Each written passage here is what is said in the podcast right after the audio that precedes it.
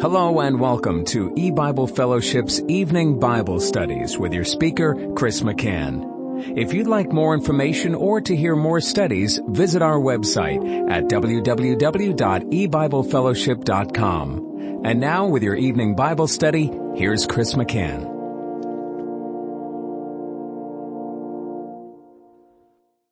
Good evening and welcome to eBible Fellowship's Bible study in the book of Genesis. Tonight is study number fifteen of Genesis chapter eight. We're going to begin reading in verse nine. Genesis eight, verse nine. But the dove found no rest for the sole of her foot, and she returned unto him into the ark, for the waters were on the face of the whole earth. Then he put forth his hand and took her, and pulled her in unto him into the ark. And he stayed yet other seven days, and again he sent forth the dove out of the ark. And the dove came in to him in the evening, and lo, in her mouth was an olive leaf plucked off. So Noah knew that the waters were abated from off the earth. And he stayed yet other seven days, and sent forth the dove, which returned not again unto him any more. Well, in our last study, we were looking in verse nine, which uh said in the beginning of the verse, but the dove found no rest for the sole of her foot. And we were looking in the Bible uh, where that language is used, the sole of the foot or the feet. And we saw in Deuteronomy eleven, in Joshua one, and Joshua chapter three, that it is used in association with either crossing the River Jordan and entering into the Promised Land, or of the Promised Land of Canaan itself. And that's significant because we're reading of the judgment of the whole earth. The whole world has been wiped out with the flood, and it's just about time for the waters to go down to the point where Noah and his family and all the animals will come off of the ark and enter into a new world. It is a new world that we would not think geographically that the geographical boundaries that were before the flood are the same as after the flood. No, the face of the earth would have been rearranged. We know in our time that things like the Grand Canyon were formed uh, as a result of the flood, and the Grand Canyon did not exist before the flood came. But due to the enormous pressures of all that water and all the catastrophic damage it caused across the face of the earth, the whole landscape of the world would have been altered. Things would have been changed. But of course, it, it's the same world. We're, we're not saying that, but the Bible does speak of a first earth, implying a second earth. Now, it, it's still one earth from the creation of this world until its final destruction, but it's broken up into two epochs of time. The one before the flood, six thousand twenty-three years, and then destruction. And then the one after the flood, which, if the pattern would hold, if we go from the flood date of forty-nine ninety B C to twenty thirty-three A D, how many years would that be? seven thousand twenty-three calendar years. Like the first earth had six thousand twenty-three actual years, we have the same significant numbers, seven thousand, fullness of thousand, and then modified by a twenty-three year period. And it is interesting how God destroyed Jericho with the Israelites marching around the city once a day for six days. Then on the seventh day, they marched around seven times, and the total was thirteen, and then the walls came tumbling down. And we can see, though, the division. there was a distinction between the first six days, six times, and that seventh day, seven times. And we see the same division with the first earth and the second earth.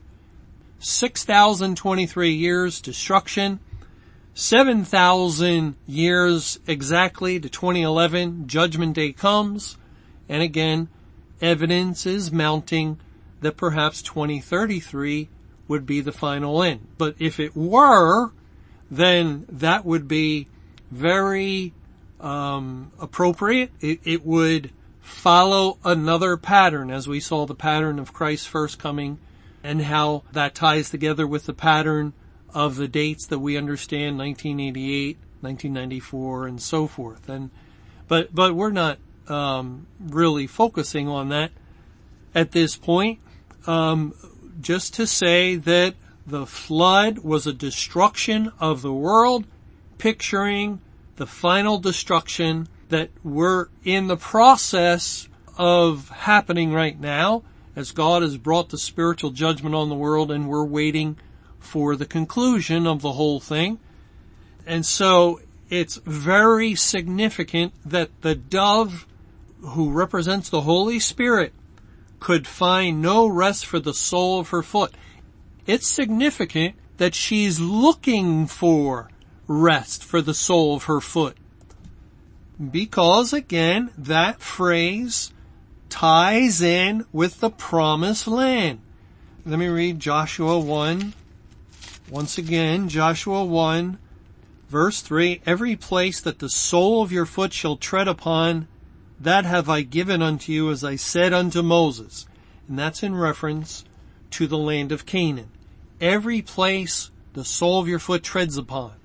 It's a statement that goes hand in hand with the promise of God to Abraham, Isaac, and Jacob of the eternal dwelling place, which points to the new heaven and new earth. And so the dove is looking for the new heaven and new earth. You, you know, God's looking for that uh, as well as the people of God are looking for that. That is, God has an interest in that eternal new creation as much as we have an interest in it, because we are going to dwell together. That's what it says in Revelation. Remember in Revelation, I think it's chapter twenty-one or twenty-two. Um, it says in Revelation twenty-two, verse three, and there should be no more curse, but the throne of God and of the Lamb shall be in it, and his servants shall serve him. And they shall see his face, and his name shall be in their foreheads, and there shall be no night there, and they need no candle, neither light of the sun, for the Lord God giveth them light, and they shall reign forever and ever. So uh, the throne of God and the Lamb shall be in it, and his servants shall serve him. Now back in uh, the previous chapter, Revelation twenty-one, it says in verse three, and I heard a great voice out of heaven, saying, behold, the tabernacle of God is with men, and he will dwell with them, and they shall be his people, and God himself shall be with them and be their God, and God shall wipe away all tears from their eyes, and there shall be no more death, neither sorrow nor crying, neither shall there be any more pain, for the former things are passed away. And this is describing the new heaven and the new earth, the new creation, the new kingdom of God that is going to be initiated. It will, it will, uh, come into being at the end of this world, as far as an actual place, an actual new creation. It will happen as soon as this world is destroyed. We will be, all the elect will be raptured, resurrected, and meet the Lord in the air, but we're not going to just float around. God's plan is to create that and fulfill the promise that he has given to his people for thousands of years, that they will have an everlasting uh, possession, a place to dwell. But we, we do not have an eternal dwelling place in this world. We have a temporary dwelling place while we live in this world. And we die and we leave the world. Our spirit goes to be with the Lord in heaven. And there are the spirits of the people of God waiting for the completion of all things, the consummation. They're waiting for the resurrected bodies. But more than that, the whole company of the elect, yes, uh, we, we want God to finalize our salvation, and it's not finalized until we receive those new resurrected bodies, spiritual bodies. But more than that, we, we also have been promised a place to live, a place to dwell, and not alone, but with God. As it said here, behold, the tabernacle of God is with men, and he will dwell with them, and they shall be his people, and God himself shall be with them and be their God. And so the, the dove is on board the ark. All on that ship are waiting. You know, it, it's not easy, um, taking a long voyage, and they've been at sea. At this point, when the dove is sent forth, it's um the eleventh month. And remember, when did they enter on board the ark? In the seventeenth day of the second month. So they've been on board the ship for almost nine months. You know, in the Navy, um, sailors on board aircraft carriers take extremely long cruises. And that's why a lot of sailors do not want to be stationed on board an aircraft carrier, because they go out to sea for long periods of time without hitting port. And they leave their families, and, and they're gone for three, four, six months at a time. And when sailors come back from that kind of a long voyage, sometimes it changes them. And, and they seem even to be different people. Well, they've been on board this ship for almost nine months, nine months of feeding animals. And I'm sure there was daily prayer and, and speaking of the word of God and, and thinking of what God has done and thanking God for the great deliverance he's given them. But, but still, it's a very long time, and certainly they were anxious. They were eager to get off the ark, to finally leave the ship. Uh, they would look out the window and just see water. You know, when you're confined, what tends to be on your mind is, well, I can't wait to get out of here, so I can stretch my legs, breathe some fresh air, walk on dry ground. They're also on board a vessel that's, that, that has landed in a sense on, on the top of the mountains. But before that, uh, they, they were rocking back and forth, and, and, and now there might be some more stability because they, they sort of grounded themselves at, um, on the mountains of Ararat. But, but still, just to walk about, to walk more than the length of the ship, it, it would have been just a, a growing desire within them, a growing eagerness to come out of the ship and to set their feet on dry ground and to inspect the new earth. After all, they had to wonder, what is God's plan? Why has he spared us? We'll be the only ones alive in all the world, and, and these animals are the only creatures alive.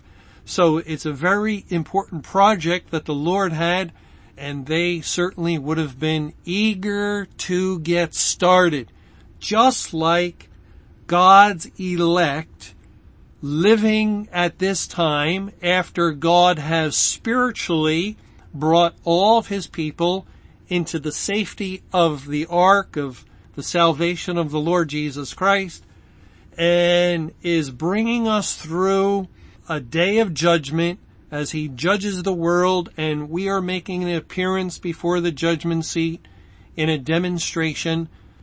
So there, there is all these things going on, yet it's a, it's a very difficult time period. It's not easy to live as a child of God in these kinds of circumstances, just like it would not have been easy for Noah, his wife, and his sons and their daughters to live in those circumstances. Yet we have physical freedom, we can walk about, but, but spiritually there are a lot of things currently going on, and, and so there is a desire, there is uh looking forward by the Lord's people, and a, and a hope. Well, we can't wait until this period of time ends and we can come forth, we can uh leave the ark, and we can enter into the new heaven and the new earth, and and and we can see this glorious new creation that God has created, and find out what is God's plan for us, what will be our task, what what will be our focus, and and and just just to experience the wonder of entering into the promised land. Not a figure of the promised land, not a type of the promised land, but the actual promised land, what what the Bible has spoken of and typified and pointed to in uh, so many different ways, and and yet finally to experience the reality of it. So yes, the people of God are eager, and likewise God himself is looking. He's looking because it will be his dwelling place. He will dwell with them. He will be with his people. They will be his people. He will be their God. And so we see in Ezekiel chapter forty-three, we find this same sort of phrase, uh, remember the soles of the feet, used in connection with Ezekiel's temple. Now, when we think of Ezekiel's temple, we um, we have to understand that it is a spiritual temple. Uh, that is, uh, it's not Solomon's temple, which was an actual temple, and it's not Zerubbabel's temple, which was a rebuilt temple. Uh, Ezekiel's temple was never built. It was never constructed. Uh, there was never a time when the Jews went to Ezekiel's temple to worship, because it is, it, it's, um, parable. It's parabolic language as we read of this, uh, tremendously glorious temple in the last several chapters of the book of Ezekiel. And Ezekiel's temple is describing the body of Christ, the whole company of those that God saved. It is the bride, the similar picture, the New Jerusalem. And so in Ezekiel forty-three, it says in verse four, and the glory of Jehovah came into the house by the way of the gate, whose prospect is toward the east. So the Spirit took me up and brought me into the inner court, and behold, the glory of Jehovah filled the house. And I heard him speaking unto me out of the house, and the man stood by me. And he said unto me, Son of man, the place of my throne, and the place of the soles of my feet, where I will dwell in the midst of the children of Israel forever, and my holy name shall the house of Israel no more defile, neither they nor their kings by their whoredom, nor by their carcasses of the kings in their high places. See, that, that's God speaking. And he's saying, the place of my throne the place of the soles of my feet, where I will dwell in the midst of the children of Israel forever. And once again, now it, it's not coincidence, is it, that we read of the soles of the feet in Deuteronomy eleven in connection with the promised land of Canaan. And again in Joshua one, as they cross Jordan into the land of Canaan. And Joshua three, crossing Jordan into Canaan. And in Ezekiel forty-three, the, the house, the spiritual house where God will dwell in the midst of the children of Israel forever. That matches the language of Revelation. And, and so there's no doubt that this phrase, the soles of the feet, has to do with the new heaven and the new earth, the eternal dwelling place for the people of God and for God himself. And here in Ezekiel forty-three, it is from the perspective of God's feet, the soles of his feet. Of course, he doesn't have a body. God is spirit. But it's a figure to indicate, when we read about the soles of the feet, that it involves possession. It involves ownership of that which you step upon, what you're treading upon. And in Genesis eight, in verse nine, but the dove found no rest for the sole of her foot. So the dove, representing the Holy Spirit, who is God, just as Ezekiel forty-three, God is looking for that dwelling place where he will rest, just like the ark went into Solomon's temple and was said to rest there. God is looking for the rest for the soles of his feet, his eternal dwelling place. And this seems to be an appropriate time, as the whole world is destroyed. And so Noah, a type of Christ, is sending forth the Spirit, the dove, who represents the Holy Spirit, to see, is it yet time? Is this it? Is it ready? Is it prepared for my dwelling place?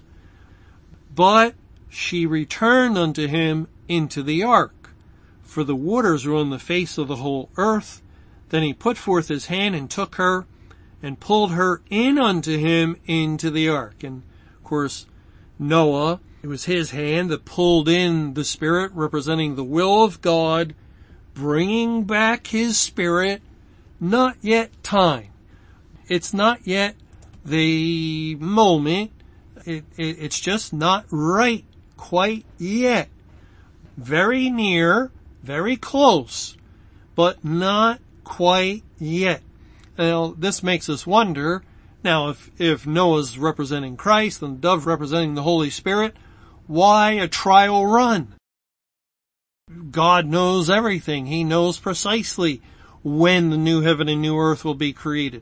Yes, and I, I'm not completely sure of all the reasons for this, except, again, the, the tops of the mountains have appeared, and, and the dove will be sent out a second time and return with the olive leaf plucked off, which is giving additional evidence that the earth that is uh, going to be prepared for the inhabitants of the ark is just about ready. So in a sense, it's as though God, the Holy Spirit, is letting it be known that as the ark continues its voyage, and it's a voyage in the day of judgment, it's a prolonged judgment day that started on the seventeenth day of the second month, or we can understand that to be the prolonged day of judgment that started on May twenty-first, twenty eleven, and the people of God are continuing going into that period of time. And so it's as though God is, in a way, letting it be known to all on board the ark, because these reports would have been handed back from Noah to his family. you know, they, they would have talked about it. Well, we saw the tops of the mountains, but the dove found no rest for the sole of her feet as yet, as yet.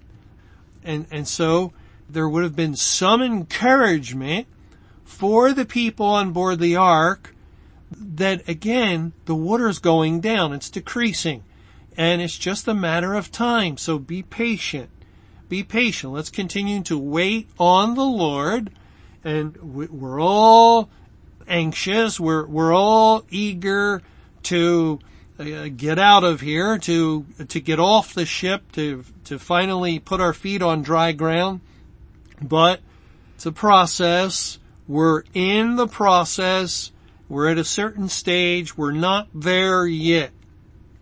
That's one reason, perhaps, that God is encouraging us as we read these things by this report. It's sort of a report given by God himself. It's a report of the Holy Spirit concerning the readiness, the level of preparation for the new heaven and new earth.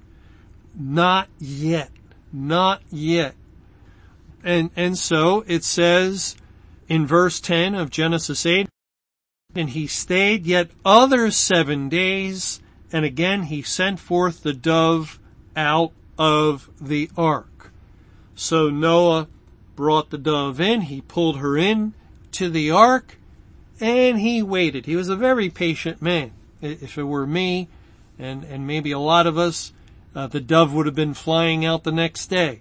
But let's wait, let's wait. Seven days is a good period. What's another seven days? And he, he stayed yet other seven days. And then he sent forth the dove once more out of the ark. So this brings up some more questions, especially the word that the Lord uses for stayed in verse ten. He stayed yet other seven days.